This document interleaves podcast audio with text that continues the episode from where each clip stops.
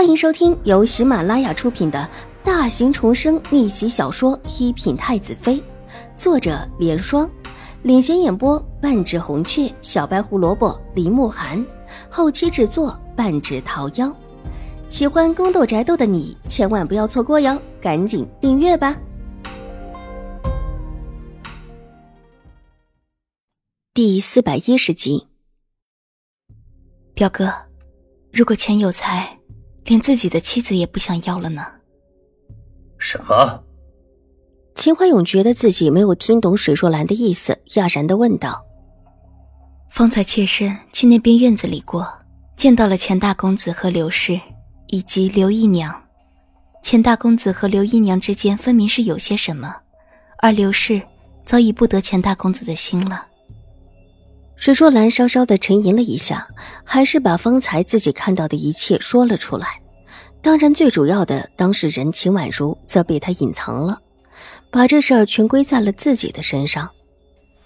你是说钱有才是存了心想闹事，然后休妻？秦怀勇的目光变得异样起来。刘氏泼辣，有时候还没脸没皮的闹，什么话都敢说，什么事情都敢做。钱有才早就不喜他许久了，以往在府里的时候，两个人也是3天一小闹，5天一大闹的。如果给钱有才一个机会，既落了好，又可以摆脱刘氏，相信他很乐意这么做的。水若兰冷静地分析道。方才一路过来的时候，他早想好了要如何说，有些事情他早已看在眼中，没说只是因为不需要，并不是他不聪明。这时候怕把秦婉如扯进来，又怕叫人暗算得逞，他也就想到什么说什么。你是说钱有才会纵容刘氏大闹，把你的事情胡说出来之后，便又以刘氏泼辣无礼的理由把刘氏休了，另娶名门闺秀？秦怀勇听明白了，脸色沉了下来。如果这么说，还真是他小看了钱有才。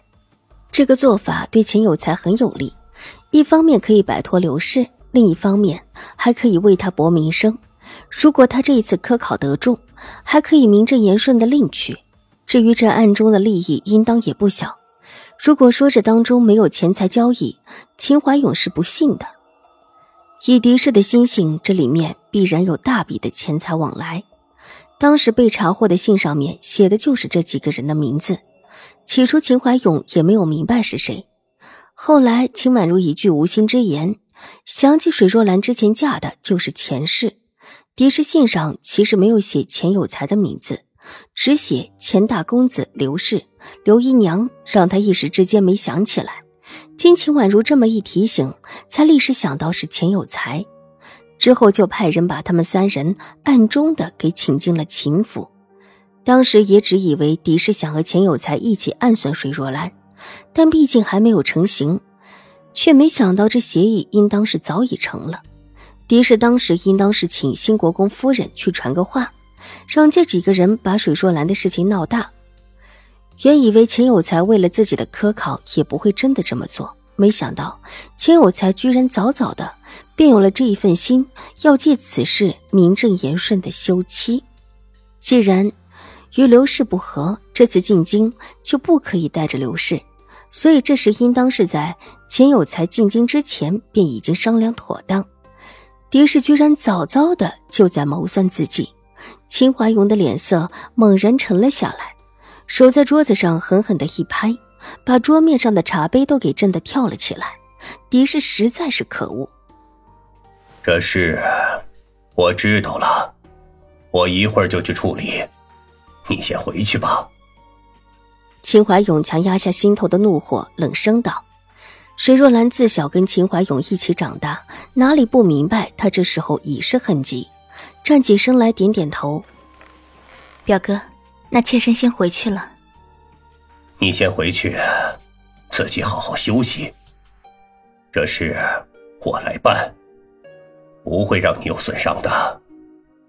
秦怀勇带着几分愧疚的看着他有一些笨重的身子，这时是他考虑不周全，没有想到钱有才会存了这样的心，以为他们夫妻一体，不可能会真的做出这种事情来。没想到他进京之前便存了另娶的心思，实在是可恶。是，表哥，妾身会小心的。妾身观刘姨娘和钱有才之间似乎有些……水若兰迟疑的又提醒了一句。我知道了。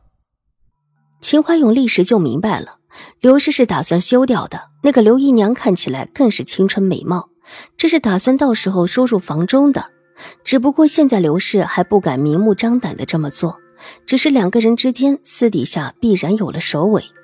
之前没往这方面想，一时间没有想到，这会儿细想之下，果然是早早的便存了心。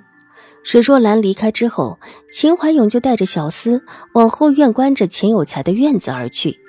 秦怀勇在钱有才的院子里待得并不久，之后便命人带了车，把秦有才和刘姨娘给送了出去，只留下刘氏继续留在府里。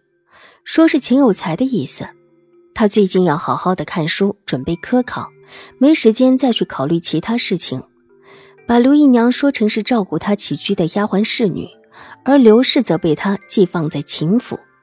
钱有才当时进府的事情原本就没有大肆张扬，许多人都不知道他是谁，也不知道刘姨娘不是丫鬟，而是他二弟的妾室，所以这理由还真的说得过去，大家也多是信以为真。既是钱有才的意思，而秦府又愿意帮忙，刘氏留在秦府也就顺理成章，这种事情也算是家事，和别人无关。钱有才出了府，阴沉着脸回到自己租住的院子，想了想之后，又让留在院子里的管事在边上又租了一个院子，让刘姨娘搬过去住。待得这事了了，有一个人到院子里来拜访他，两个人没说多久，钱有才就把人送出去了。两人脸色都不太好，显见的话不投机。之后那人上了后门处的马车，马车一路回去，又从兴国公府的后门进去了。Hello， 大家好，本书是粉丝福利，也就是全免费的慢更版。那性子比较急的小可爱呢，可以搜索一品太子妃，还有一个 VIP 畅听版，是会员免费收听的版本，更新会比较快一些。